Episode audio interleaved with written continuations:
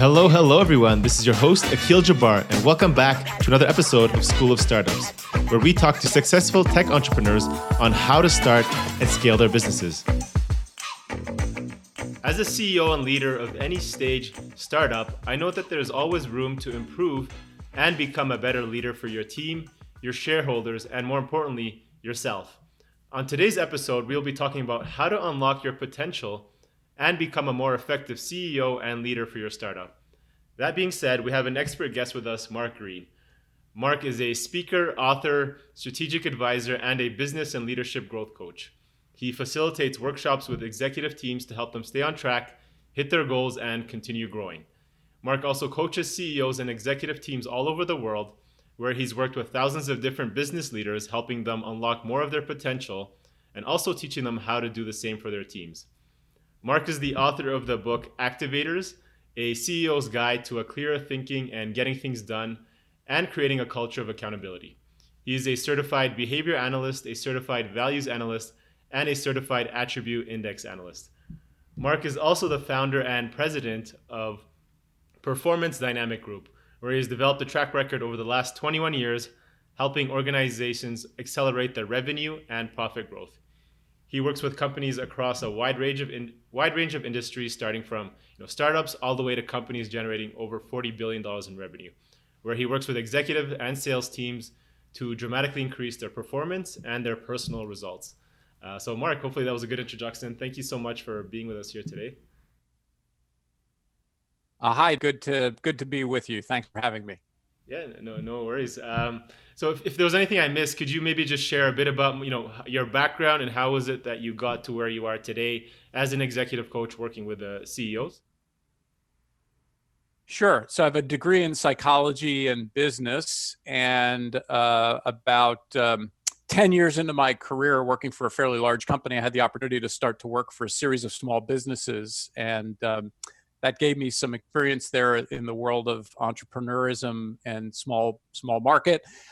I had an opportunity a few years later to step back and reassess what I wanted to do in my career and decided in 2003 to launch my own business, which started as a leadership uh, uh, training company, essentially, leadership development training company. And uh, over the years, that's evolved into my current coaching practice. And I've operated in the mode that I'm in right now for about the last nine years, where I coach CEOs and their executive teams as a team running high growth mid market firms. That's my space today. So my clients run from probably about 30 million US to 400 million US in revenue or turnover.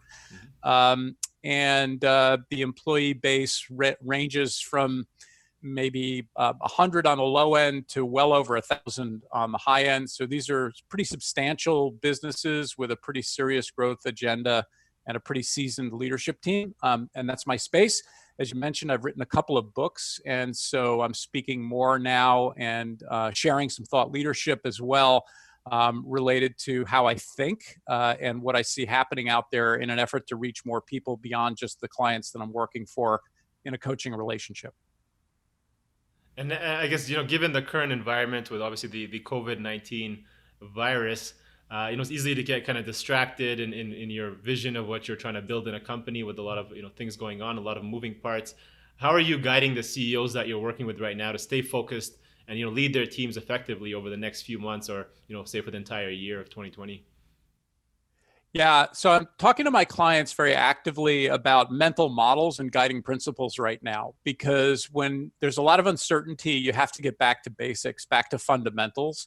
And one of the most fundamental mental models is around, I call it the Stockdale paradox, um, named for Ad- Admiral James Stockdale, uh, who was a prisoner of war in Vietnam. Um, but one of the principles of the Stockdale paradox is this idea of recognizing and acknowledging the brutal truth, the brutal reality.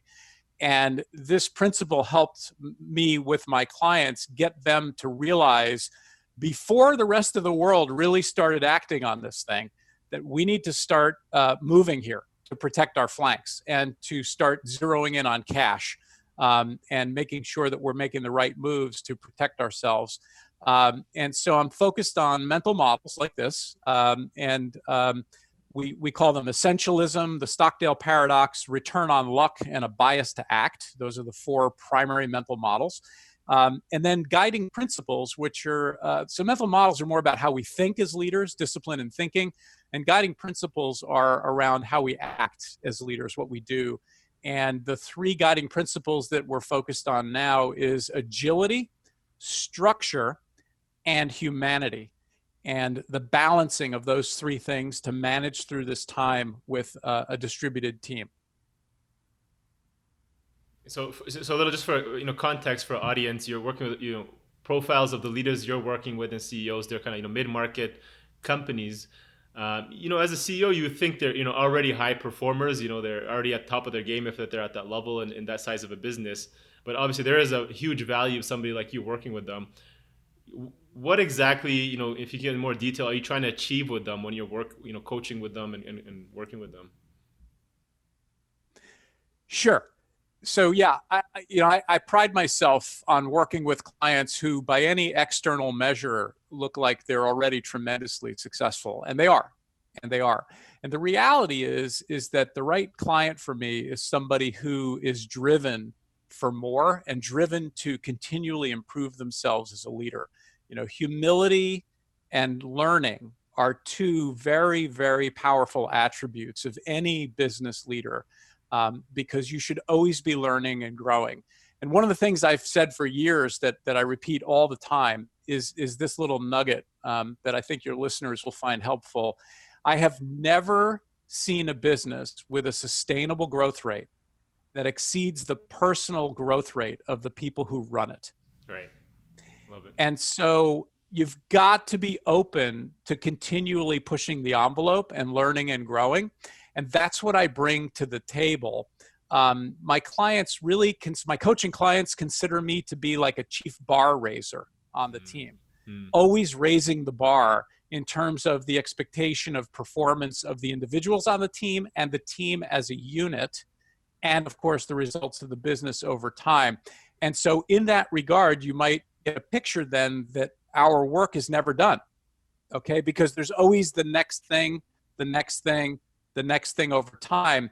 And so, in fact, many of my client relationships last multi, multi, multi years um, over time, and I and I quite like that because um, we really get into um, into a groove, and in some respects, I can I can become almost in some ways a part of that team.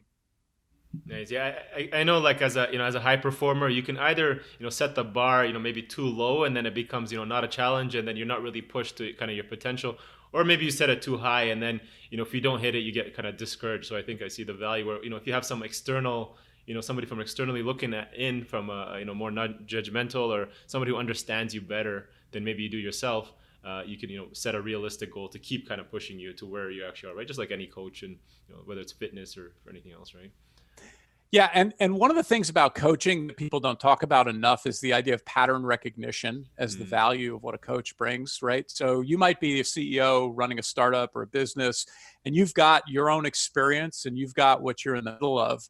But as a coach, I come in and I've seen hundreds of CEOs just like you in the same situation, in the same circumstances, and I've seen the patterns of success and the patterns that lead to trouble and and so one of the things that you get when you engage or even just have a casual conversation with a coach somebody who's qualified as coach with the right experience is that you get the benefit of their pattern recognition. Um, so i get asked all the time well how did you know to say that? Or how did you know to ask that question? Or how did you know to make that suggestion? And and the answer is always well i don't know how i know but i just knew and it's pattern recognition because I've had enough repetition of these scenarios and situations mm. that I can I can sort of be on instinct and and kind of know where to go in a conversation that ends up breaking things loose or helping somebody move forward somehow. And so it's a very important thing because we all have our own biases and blind spots as leaders, and it's this aspect of pattern recognition um, via an external resource that's very very valuable. Yeah, so you know, from your perspective, you're able to see, you know, what based on the patterns, you know what kind of sh- they should be focusing on. Um, there's a saying I think I heard a few weeks ago where I think you know the best advice is maybe just you know no- normally just to follow your own advice. So maybe in the back of your head you might already know what to do, um, and sometimes you're seeking more information just to kind of validate it, and you know, but then you just keep hesitating. Why do you think is it so difficult for leaders to execute on you know what they already quote unquote know that they should be doing? Yeah, well, so you've hit a, a, nerve on this one, right? This is the heart of of the premise of my book, Activators, and it's it's this question of you know if we generally know what we should be doing and how to do it, uh, why is it that we that we delay acting, right? And mm-hmm. just to make it real for people, for example, you might have uh, someone in your organization who is a high performer but toxic to your culture, and you know this and you know that they're not good for your culture and yet as a leader you just delay doing anything about it or you find ways to rationalize why we need to keep this this person here and and, and yet you know that they don't belong right? Mm-hmm. and then when you finally do something about it maybe two years down the road or three years down the road um, you get a big line of people in front of your door saying thank you it's about time. And you think to yourself wow i should have done this years ago right um, and and the list goes on and on and on. I could give example after example after example like that, where um, you know I know I should change my banking relationship, but you know, and then you come up with all the reasons why you don't, right? And and it's all these things.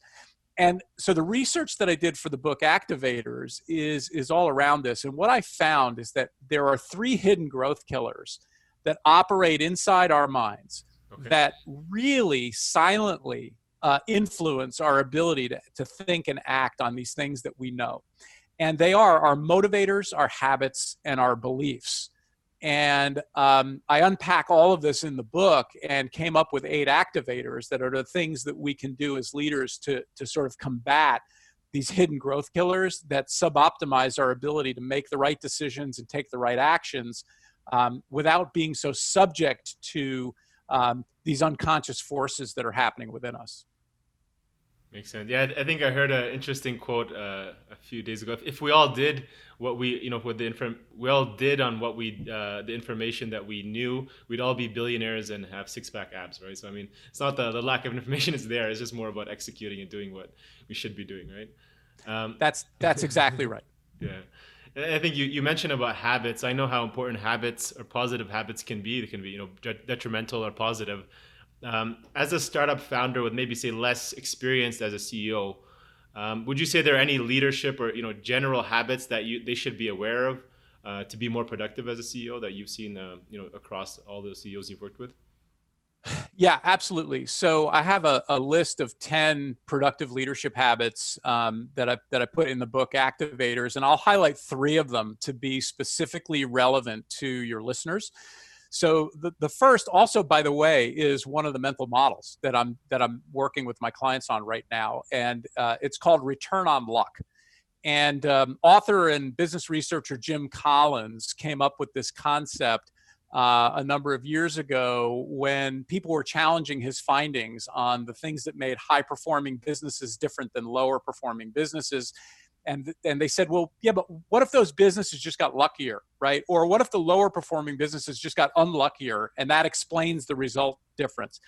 And so he actually unpacked this and did the research and what he found is fascinating. Statistically none of us as human beings or none no businesses out there are any luckier or unluckier than any others okay? Um, what makes all the difference in the world is how we choose to respond to a luck event, whether it's a good luck event or a bad luck event. And you could make the argument right now in this global pandemic, we might be in the middle of a bad luck event, okay?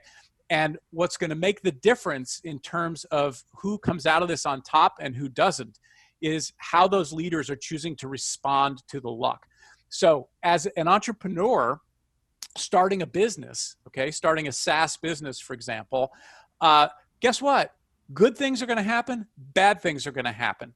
And you have to maintain an even keel and always be looking to generate the return on what happens, whether it's good or bad.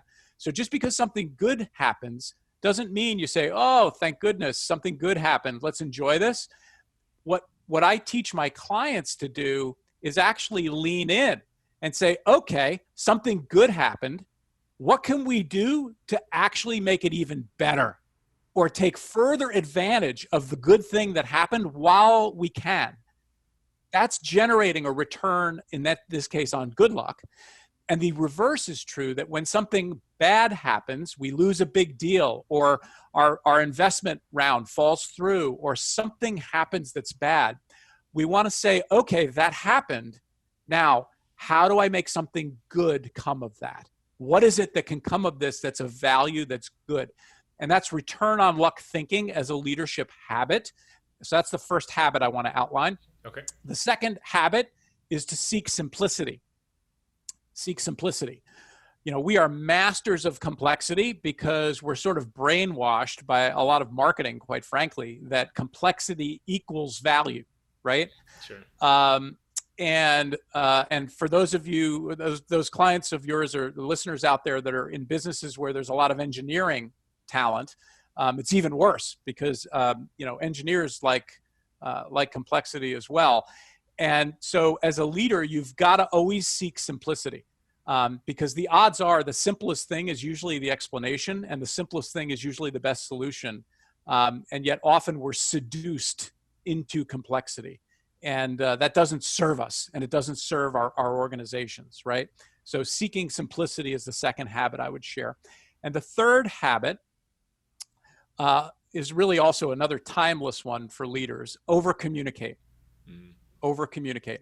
See, as, as humans, um, we're not very good communicators. Uh, we have a lot of biases and blind spots that lead us to believe that other people have the same information generally that we have and you kind of know this if you've ever been at a party and you hear somebody tell a story but they start the story at a place where you actually have no idea what they're talking about. Mm. okay? Mm. has that happened to you? Yeah, right? yeah, yeah. and, right? Of course. And it's been and you say well wait a minute. Why is this person starting a story at a place that that I, I have no idea? And the reason is because they actually think you're right there with them. Okay? It's how their brain it's how their brain works. Right. and and so, how do we resist this as leaders? Uh, and the answer is over communicate, and and you cannot over communicate. Uh, and my rule of thumb around communication, and I beat this into my clients, is um, until your team is literally rolling their eyes and finishing your sentences, you haven't communicated enough as a leader and that's something to think about uh, because it otherwise it's very very difficult to actually get people on the same page um, as opposed to just imagining people are on the same page and assuming that they are and they're not yeah that's a really good point i know myself as an introvert sometimes you know in your mind it's so clear that you know what's going on that everybody should know that uh, but I think you know that's something I know. I know I've been told in the past where I need to just keep you know over communicating. So I know that's something I, I personally need to work on as well. Yeah. So, so those are three of the top ten habits that I would share as most relevant, probably mm. with um, with your listeners today. Okay. As you start kind of working closely with executives and understand their business better, you know issues, you know the patterns start to come up. Um, you, you, know maybe there's there's times in the in periods during their business where you know they're growing, and there's other times where they feel stuck. Um, how do you kind of get them to unlock that you know area where they're stuck, and you know how do they work or sorry, you know, um, the hidden growth killers, right?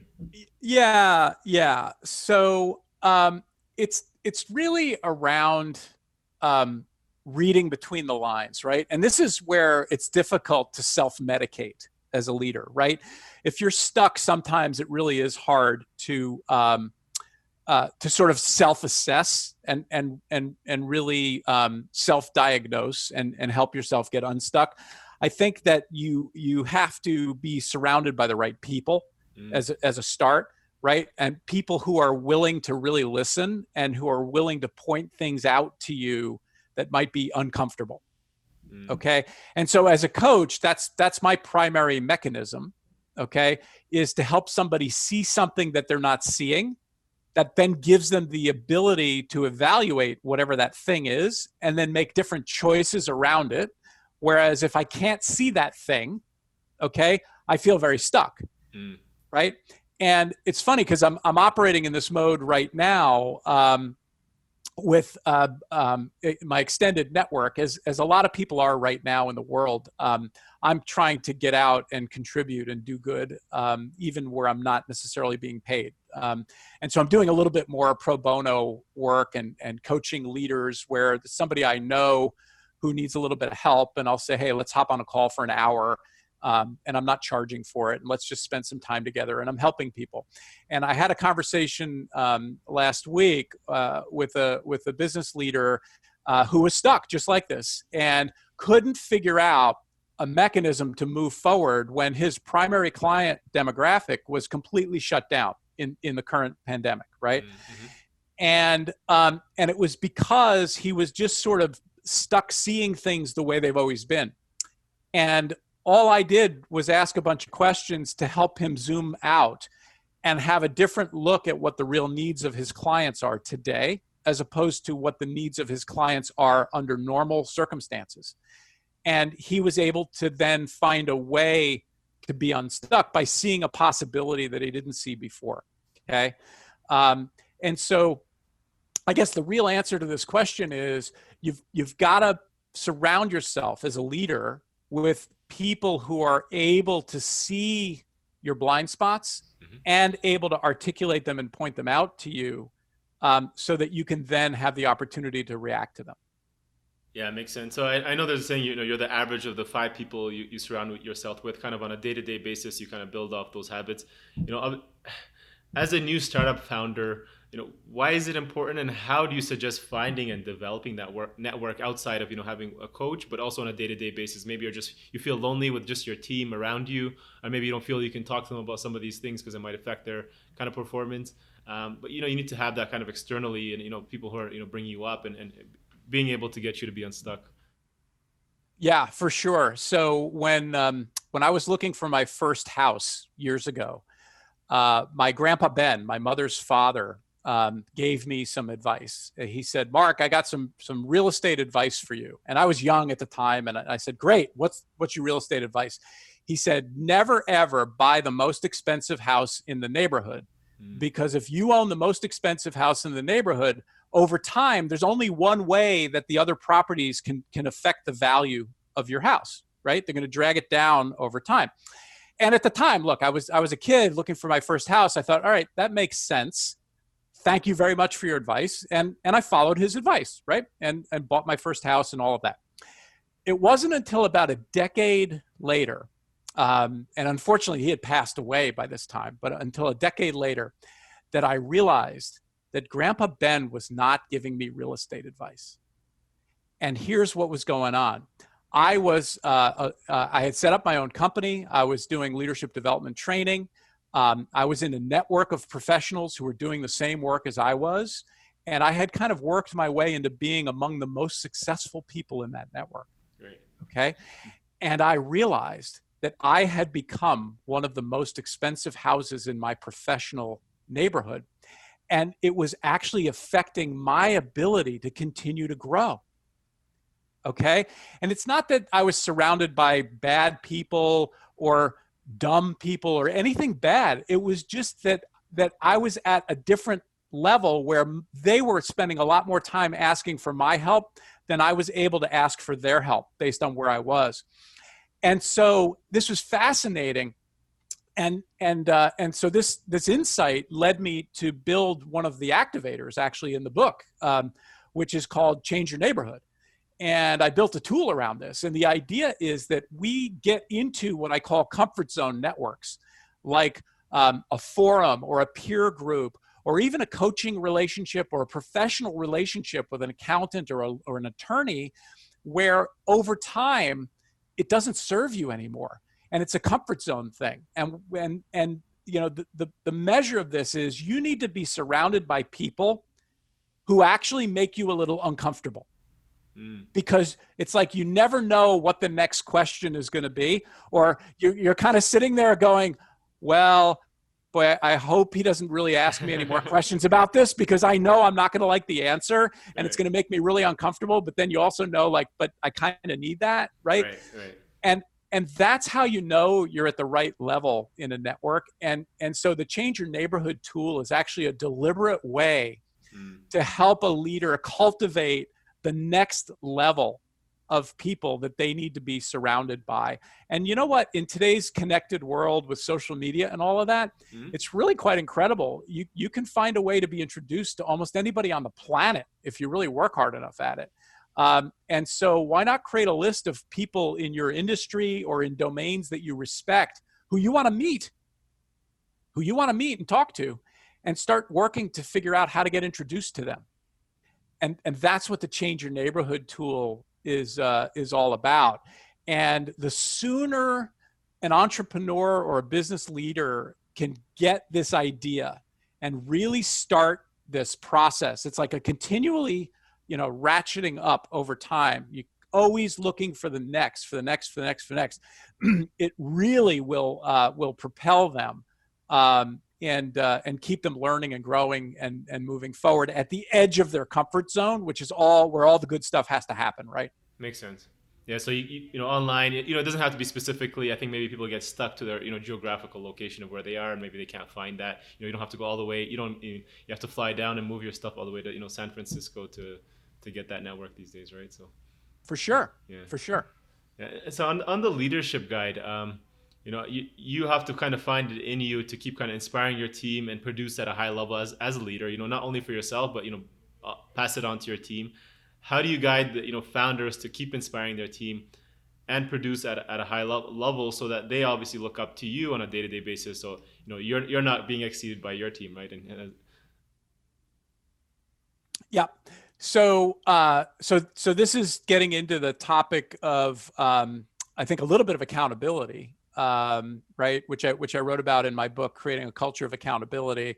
Um, and there's a bit of a prescription here that I'll give your your listeners. Okay, um, the first the first part hurts. Hmm. okay, the first part hurts, and and that is you got to walk your own talk as a leader. Okay, you cannot be the kind of person that's telling people to do things and then you yourself aren't doing those things. Okay. Um, and the most basic example is like, hey, we have to show up to our meetings on time. And then as the leader, I, I, I don't show up on time. Okay. And it's like, that doesn't work. Okay. You, you can't, you cannot do that and expect people to be accountable to something that you yourself as a leader can't be accountable for. Right. Okay. So you got to walk your own talk. The second element is to have high expectations, not just of yourself, which many of us as entrepreneurs do, but we have to have high expectations of our teams. And the reason, and there's a lot of behavioral research on this topic, that people will behave up to or down to the level of expectation that is put on them. Mm. Okay. And so, um, and I've known them. If you're the kind of leader that thinks, um, oh, these people just show up to get a day's worth of pay, um, that's all they're good for, well, then guess what? That's exactly what you will get from them. And the reason is because you expect it, okay? And you treat them that way, and that's how they behave. Whereas if you say something different to yourself, like, you know, these people are coming to work every day to try to make a difference and do the best that they can. And I need to create a way to help them do the best they can every day. And I believe that they will, okay? Then you're going to treat them differently. And all of a sudden, those same people are going to be behaving in a totally different way and and creating something totally different for the business okay so walk your own talk have high expectations and then we get into the building blocks of accountability which is how do we actually make people accountable over over time right. okay and there's three building blocks that i that i want to describe to your listeners okay the first is this building block that conveys the idea that i believe in you okay, okay? so for example i believe dan that you are very capable of doing this thing that I'm about to ask you to do, even though it's going to make you uncomfortable and it's going to stretch your capabilities. I know you can do it, and that's why I'm giving it to you. Okay. Okay. I believe in you. Number two, this is important to me. Okay. That's the second building block. Mm. And so it's me telling you why this thing that I'm about to ask you to do really matters okay why it matters to me as a leader and why it matters to the business or to the organization or even why it matters to your own career and development mm-hmm. and then the third building block is uh, i am watching mm. Okay. I am watching. Now, some people get bent out of shape about the language on this and they think, oh, that sounds very um, big brother ish and I'm watching. And is that really the kind of leader you want to be? Mm. Don't pay attention to the words. It's just this idea that I'm paying attention. Mm. Okay. I'm paying attention. Right. And I had a, I had a boss that I worked for years ago, Mary, this woman, Marion, who I'm still in touch with today. She's the best boss I ever had. Mm-hmm. And uh, she used to make me crazy because she was the master at these three building blocks. Okay. And she would give me something to do that would be really challenging. And we would walk by each other in the hallway. And just as she walked by me, she would say something like, um, Hey, you know, that thing, it's going to be done by Thursday at five o'clock, right? And she would just keep walking. Okay. And, and that's, that's I'm watching, right? That's what that, that's I'm watching in action. Okay. Because I would have to go back to my office and be like, darn it, yeah, like I'm on the hook for this thing, right? Right. Um, and and I delivered, and I delivered, and she got the best out of me, right? So don't get caught up in the words of I'm watching, but it's just this idea of conveying that I'm paying attention to this, and I expect you to deliver, right? When I'm when we agreed, okay? Right. Um, and so that's kind of how I would frame that up um, in terms of how to get performance from your team. But it starts and ends with your own integrity as a leader and your ability to walk your own talk. I like that. So you set the belief, you kind of make make it clear that it's important to you, and then you know make sure there's a, a yeah, I guess some people can look at it as that as though you feel like they're micromanaging you, and then you know if, if they're walking by and say, "Hey, tomorrow 5 p.m.," it, you know puts a kind of extra pressure on you. It's like, "Oh yeah, I, have got to deliver now." But uh, you know, you don't feel there's any negative consequences of that, of like you know psychologically that maybe they feel that there's too much pressure. No. No, there's there's not because it's not all the time. This isn't like you know like beating somebody down like mm. that. Here, let me paint the opposite picture, which I okay. see a lot. Okay. Okay.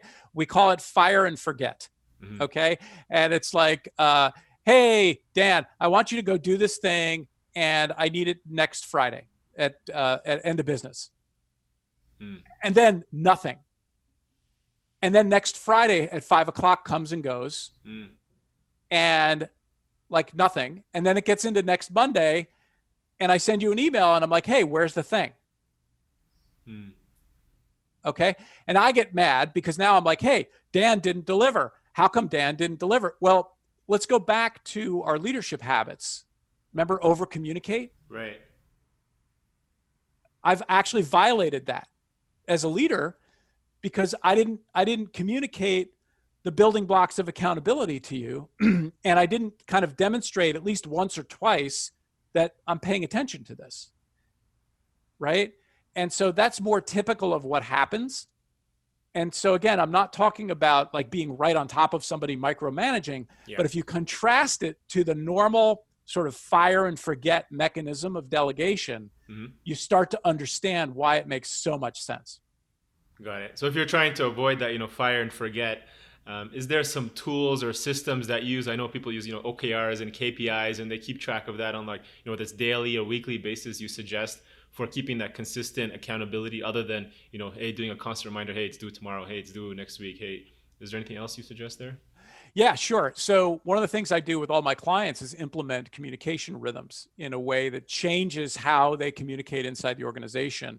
And that includes daily huddles uh, and weekly team meetings in addition to monthly, quarterly, annual meetings, which is typically as a coach where I plug into my clients. Okay. Right, right. And hmm. the idea of a daily huddle and a weekly meeting apply at the at the unit level, at the team level. So this can cascade through an entire organization so that everybody in the organization is in at least one daily huddle and one weekly meeting per week.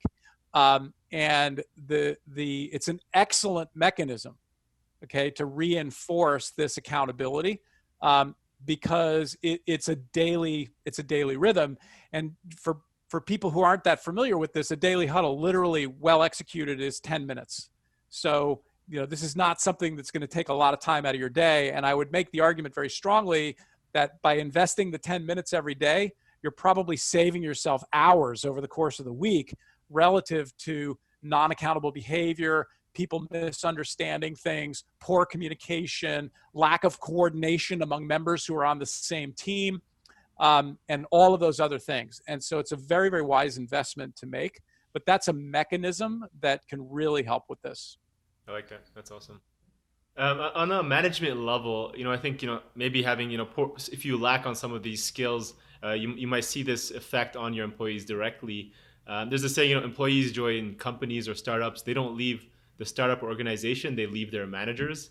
Do you do you agree with that statement? Sure, hundred percent, hundred hundred percent. We see it all the time. Yeah. Um, and uh, you know, so the real question then is how how can I become the kind of leader uh, that employees want to stay with for a long period of time, right? Um, and a lot of the clues are in the stuff we're talking about here, quite Right. frankly, right? Because if you have high expectations of the people on your team and they're the right people, they're going to love that environment, right? Mm, mm. They're going to love the autonomy and the ability to be challenged and to continually learn and grow. Right. And one of the things that that is a very um, negative behavior of leaders in terms of the impact on employees is this tendency to want to be the smartest person in the room. Mhm. And so I, I want to talk about this specifically because I see it quite commonly. You know, we get promoted from being a super worker into being a supervisor all of a Mhm. sudden, right? Yeah. Right. and then uh, and then all of a sudden i've got like people that are working for me and the problem is the way i got to become a super worker okay is by being really competent at the doing Yeah. Right. got it and but now that i'm a supervisor okay it actually requires a whole different set of skills. Right. okay? Because i've got the super workers who are working for me now right? And it's not making that adjustment from being an individual contributor the super worker to being a supervisor or a manager or a leader that causes us to behave like we're still the smartest person in the room.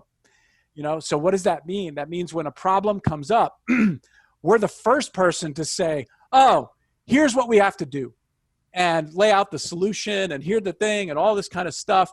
And then it's like then the minions just go and, and do it right? Right. that's completely disengaging and demoralizing. Um, and it doesn't do anything to help grow your people because the embedded expectation in that you don't even have to say it but people get it is hey i'm the genius. You guys are just the doers. And so just do what i tell you to do now that's the kind of manager that most people run away from. Right. okay? At least most people who are worth their salt most people who are smart and motivated and learners and want to grow and contribute to an organization will run away from. So um, watch very carefully about being the smartest person in the room.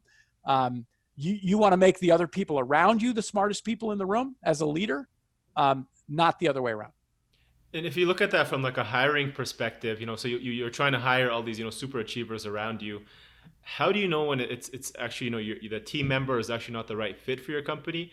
And how can you look at yourself and say, you know, or actually this is actually a, an issue with myself as a leader? Is there some things you can look at to identify that and, and make a clear distinction? Yeah. Um, well, so I would start with pattern recognition, right?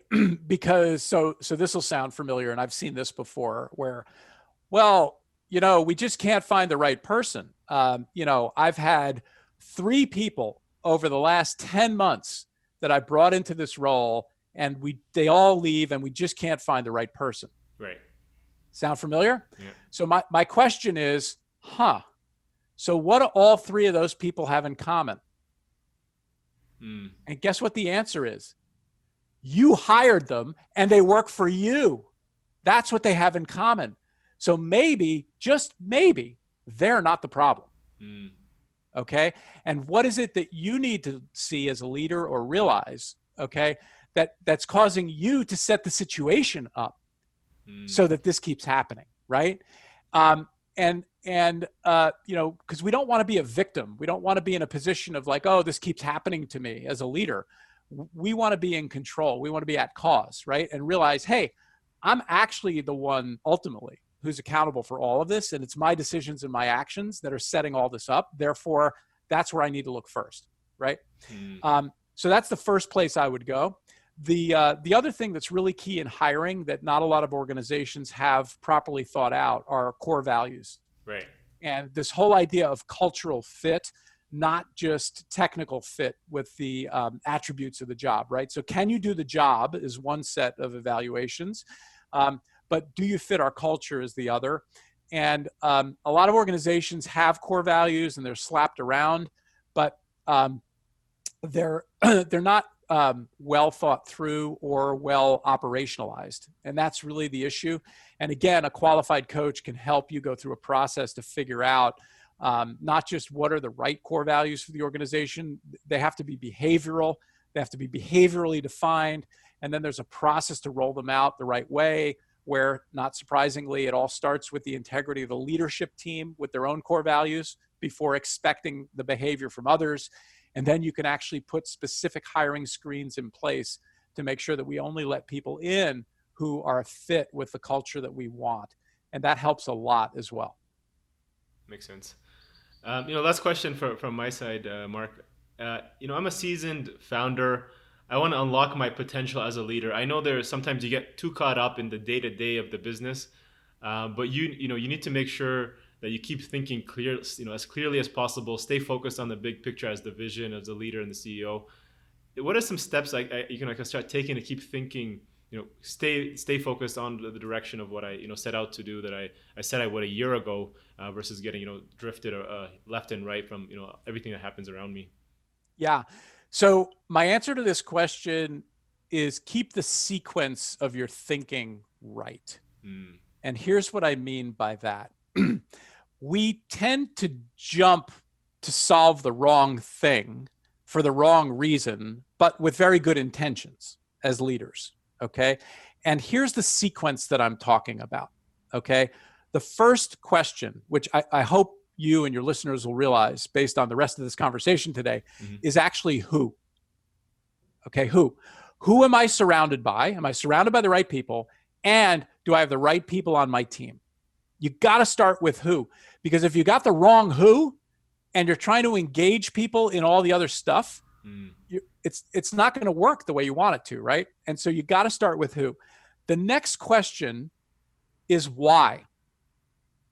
Okay, and again, it's this may be a little counterintuitive, but you have to know, and your team has to know really clearly, like, hey, what are we fighting for here? Like, why does this matter? Why are we doing this thing? Um, you know, Simon Sinek wrote this amazing book, and I love him as a thinker of uh, Start with Why. and he's exactly right. So when you get the who, then you got to go to the why and make sure that you and everybody else knows exactly what you're fighting for. Right. Okay. And what you're trying to achieve in the world. Like it's like the, the big why. Okay. From there, you can go to what. Okay. And now it's what do we actually want to accomplish in service of the why? Right. And when that's clarified, we can then go to okay, now how? How are we going to accomplish that? Okay. And any strategic thinking process that's worth its it's that's worth anything is going to go through this sequence. Okay.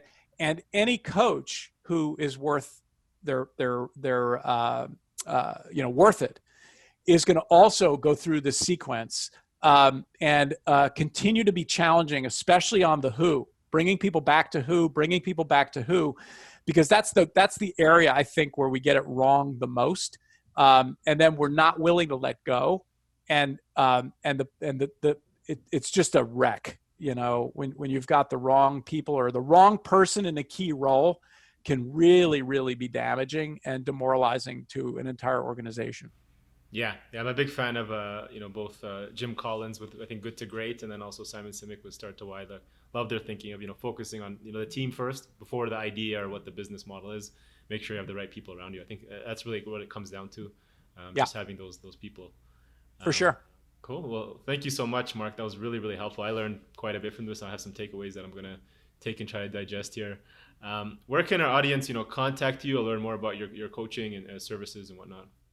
Yeah, sure. So uh, my website is mark-green.com, M-A-R-K-G-R-E-E-N.com.